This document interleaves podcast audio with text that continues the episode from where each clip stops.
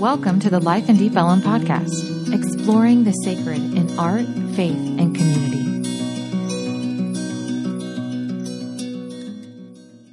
But good morning, Life in Deep Ellum. Uh, for those of you that may not know or are new this morning, we are in the middle of a uh, sermon series titled God Gave Me You, which is a series essentially about living in community together as we look at various stories in the book of Acts. This morning we'll be in the sixth chapter of the book of Acts, which is the fifth book of the New Testament, right after the Gospels. But before we look there, I want us to reflect on what is so significant about community, about togetherness. There are many examples of community that we can look to that are outside of the church. Take, for instance, our neighborhood. This is much more than where I live, hang out, go to church, and coach. This is my community and has been for eight years. There have been celebrations, weddings, both my own and others, baby showers, congratulate yes, exactly congratulatory drinks and feasts to celebrate someone's new job or promotion. There have been bittersweet moments, such as celebrating a close friend who is moving to a new city. And there have been moments of mourning, as this neighborhood has seen quite a bit of loss since I've been here, whether through a community member taking their own life, having their life taken, or processing the loss of a loved one or a divorce together. But notice the word together. Another example of community, of togetherness, we often see in our culture is with a sports team, which is an exciting time right now if you live in Dallas and are a fan of Dallas sports. Just saying. Whether it's a traditional team sport such as basketball, football, soccer, or baseball, the list goes on, or more individual sports such as tennis, figure skating, or mixed martial arts. Though I could talk endlessly on the former examples, I believe it's easier for us to wrap our heads around the concept of community or togetherness with a traditional team sport. So let's look at the latter. Many of you, maybe not all of you, know that I coach Muay Thai, which is the Thai kickboxing. We go through our target, we don't just touch the target. Anyway, just down the street at Moeller MMA. Uh, but before I coached, I tirelessly trained, and even, as some would say, rather stupidly, stepped into the ring for a Muay Thai fight of my own. Some may say because I stepped into that ring alone, though, that I was alone. However, I had my community. You see, not only was my coach in my corner, literally, but there were teammates in the crowd cheering me on. But before that, there were countless hours of literal blood, sweat, and tears shed together with my coach, with my training partners, with my community.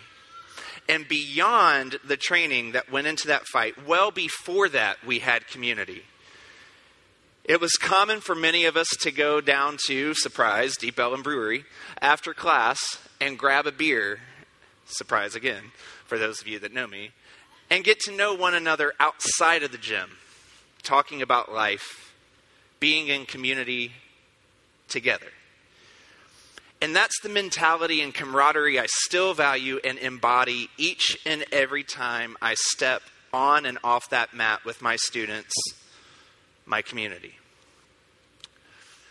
In his book, Faith, Hope, and Politics, in the chapter on togetherness, my personal friend and mentor, Brent McDougall, tells the story of Isiah Thomas, the former Detroit Piston basketball player, talking about the secret to winning at basketball. Thomas succinctly said, The secret of basketball is that it's not about basketball. McDougall expounds and says ultimately, the teams with athletes who enjoy playing together forget about their own stats and help other players succeed, and they win the most championships. This is true whether it's a traditional team sport or a solo sport, and beyond sports, this is true in life. But putting our own stats aside, which outside the sports arena, could be our own personal beliefs and ideologies.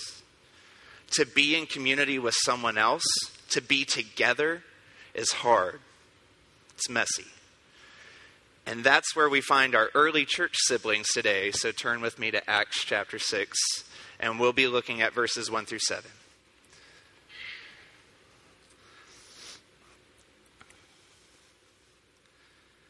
Things were going well, and the number of disciples were growing. But a problem arose. The Greek speaking believers became frustrated with the Hebrew speaking believers. The Greeks complained that the Greek speaking widows were being discriminated against in the daily distrib- uh, distribution of food. The twelve convened the entire community of disciples and said, We could solve this problem ourselves, but that wouldn't be right. We need to focus on proclaiming God's message, not on distributing food. So, friends, find seven respected men from the community of faith. These men should be full of the Holy Spirit and full of wisdom. Whomever you select, we will commission to resolve this matter so we can maintain our focus on praying and serving, not meals, but the message. The whole community was very pleased with this plan, so they chose seven men. Stephen, a man full of faith and full of the Holy Spirit, Philip, Prochorus, Nicanor, Timon, Parmenas, and Nicholas, a Greek speaking convert from Antioch. These men were presented to the apostles, who then prayed for them and commissioned them by laying their hands on them. The message of God continued to spread, and the number of disciples continued to increase significantly there in Jerusalem. Even priests in large numbers became obedient to the faith. So open up our eyes, our hearts, and our minds, Lord, as we listen to your word, and may the meditation of my heart and of my mind be acceptable in your sight. Amen. So, right off the bat, we see the potential for conflict when our author Luke makes it a point to call two different groups of people by their, at the time, societal labels. In this translation, the voice, they're called the Greek speaking believers and the Hebrew speaking believers, respectively. The Greek speaking Jews were mostly born in the outer provinces outside of Judea, our modern suburbs, if you will. This group of people were ethnic Jews who practiced Judaism while largely adopting both the Greek language as well as the Greek culture. The Hebrew speaking believers, or simply the Hebrews, were Jews born in Palestine, our city or urban dwellers, if you will, who also spoke their native tongue, remained fundamentally Jewish in practice and culture, and, as our commentaries suggested, looked down on the Grecians as inferior or as beneath the Hebrews. So, given this context, it's not hard to imagine that the Greek speaking believers complaining that their widows were being neglected, overlooked, or as this translation puts it, discriminated against. First and foremost, we need to contextually understand that in the ancient Near East, widows often could not survive unless their immediate family members cared and provided for them. The church, here in its earliest form, assisted in this need of caring for their community's most vulnerable, such as the widows. However, if a predominantly Hebrew, Hebrew speaking church is discriminating against the Greek speaking widows, we have a major problem. How could Christ followers neglect or discriminate against those that don't look like them or speak the same language or have a different culture altogether? Not only did it happen then, it still happens. Spoiler alert. But before we get there, as I'm going to ask you all to inwardly reflect, I had to do the same in this preparation. You see, when I was a young pastor at a First Baptist in a small rural town, approximately a 20 minute drive from the Dallas city limits, there was much neglecting, much discrimination, even by me. I've told stories of my time on staff there, and without that experience, my eyes would not have been open to the discrimination that happens within our faith communities by those who proclaim to mimic Jesus in their daily lives. And while these experiences were vital, the ugly truth is I too discriminated against others. Many of you know the happy ending of my story, if you will, as it specifically relates to advocating for some of our most marginalized communities. However, like any good story, the antagonist had to wrestle with his dark side. I wore Star Wars socks, so anyway. Oh. Once upon a time, though sometimes hard to imagine now, I can tell you countless stories of the very hurtful things I said to someone back then. Mind you, in the name of Jesus, or so I thought, because of their gender identity, their cultural or political ideology, and even their sexual orientation. I, like our Hebrew speaking believers in our story here, viewed my definition of Christianity as superior. If you did not check the boxes that I was taught, whether through seminary or before, and blindly followed, then you weren't truly a part of what I viewed as my community. I didn't understand then that that's not exactly how community works. True community, togetherness, is messy. But more on that later. As we continue in verse 2, we see the apostles, that is, the church leadership of the time, get involved. However, we don't see them get into the minutiae of the problem. They rightly say they could solve this problem themselves, but point to their focus being on proclaiming God's message. Now, they don't use this verbiage to then sweep the issue under the rug. The apostles grasp that there is a problem, and we then get our first biblical glimpse of the appointment of what some of our modern church would still call deacons. Now, understanding that the church at this time was most likely predominantly Hebrew speaking, some may think that the apostles would just appoint those that represent the majority to handle the situation, right? That's what we still do. Rather, the apostles, best we know from the listed names of those who were appointed, as well as commentaries by theologians who have spent countless hours studying the text, appointed people who were representative of the community that was being discriminated against, though most likely the minority of their faith community. The apostles show us here that the community's voice is important, even though, and maybe especially because, they are being treated as inferior. How in the world can we truly advocate for people by solely bringing in people who represent the majority? It is right and true that we sometimes need allies outside of our particular demographic or community, whatever it may be, to help advocate for us. But we also need those that understand the struggle best at the helm, driving the cause forward in our context, just like our Greek speaking friends in this passage, if we truly want to connect with Deep Ellum outside of a Sunday service, we need people who are connected to the neighborhood to lead the charge by vision discerned through the Holy Spirit alone. And as we come to the end of this story, the last verse in our text tangibly shows us what can happen when we lean into the Spirit to guide us towards unity. Not only did the faith community increase significantly, but even a large number of priests became obedient to the faith. You see, priests who would have embodied the traditional religious dogma of their time to the point of discriminating others, of course, in the name of their faith and religious beliefs. At the beginning of our God Gave Me You series, we looked at the conversion of Saul, or as you may know him, Paul.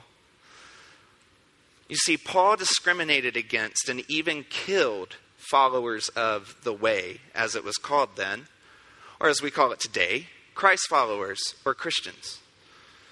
Yet by God's grace, scales fell off Saul's eyes. He was given new vision and a new name, both figuratively and literally, and eventually led the charge of including all into the faith family that proclaims Jesus Christ as their risen Savior.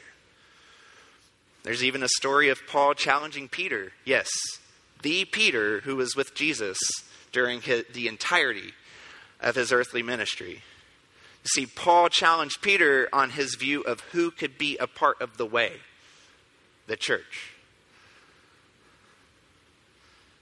Hear me clearly, not to compare myself to Paul, but this is similar to my story. As aforementioned, I once discriminated against people because they did not fit the definition of what I believed it meant to be a Christ follower. And then, shortly after I came to Deep Ellum to plant a church, the scales fell off my eyes and I was given new vision to challenge the status quo dogma over the, the discrimination of a group of people that led to literal homelessness simply and directly, I was shown by the grace of God that my homophobia in the so called name of Jesus was wrong.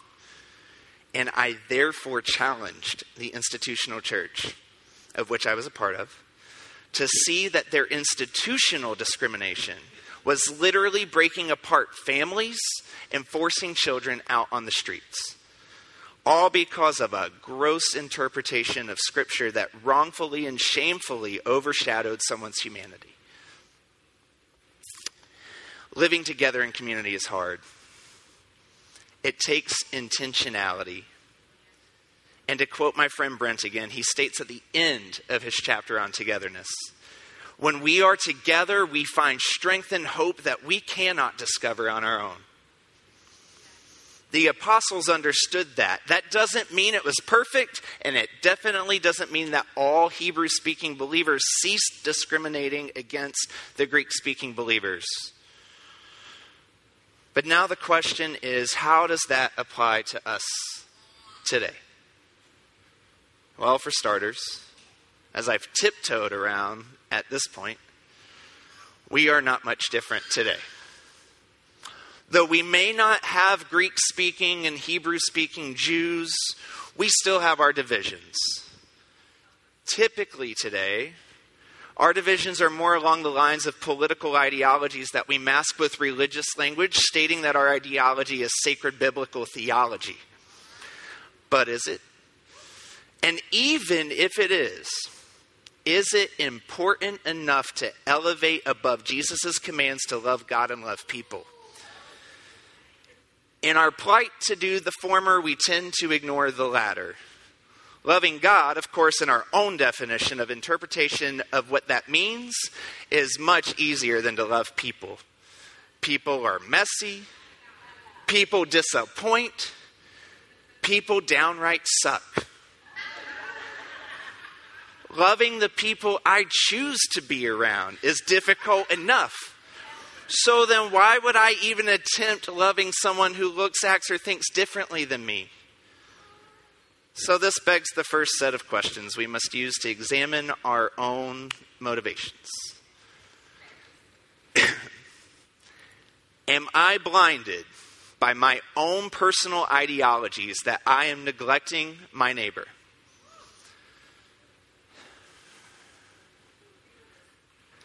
Yes.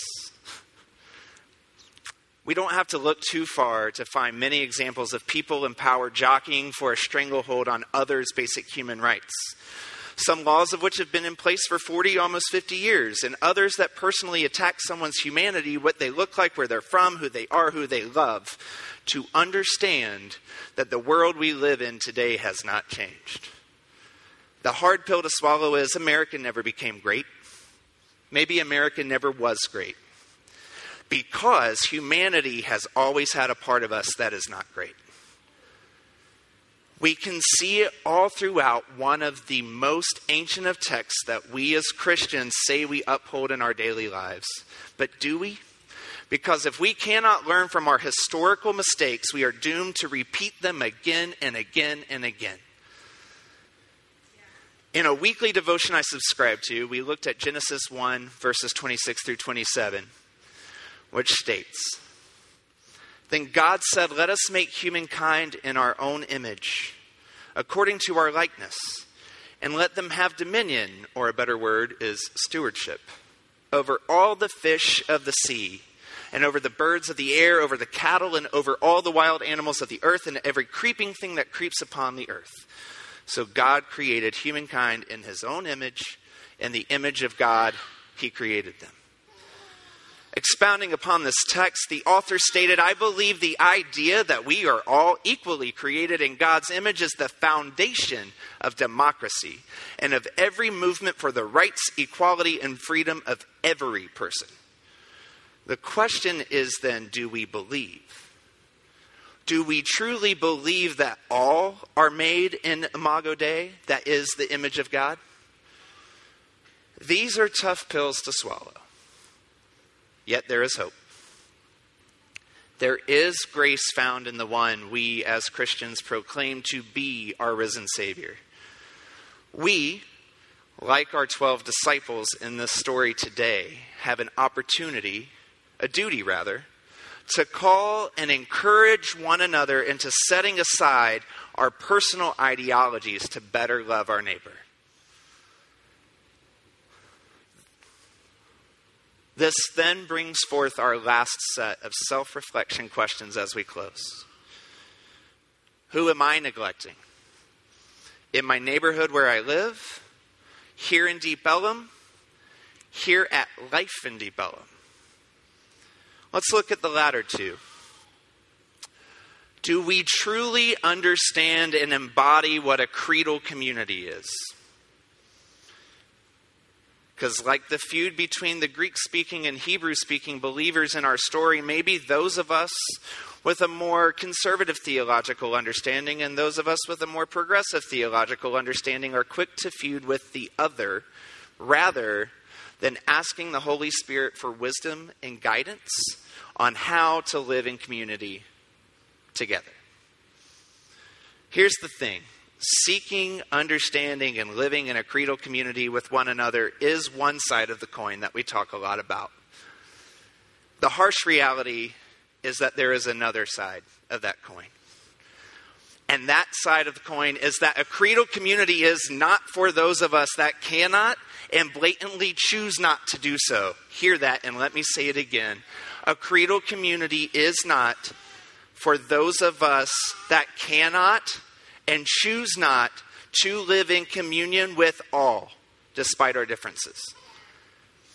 You see, if we cannot truly live in creedal community with the person who has a different ideology and theology from the person next to us in the same worship service to the point to where we are becoming the barrier from the Holy Spirit doing what she wants to do, then maybe we need to look to the plethora of churches in the Metroplex with membership and leaders who look and act and think as we do.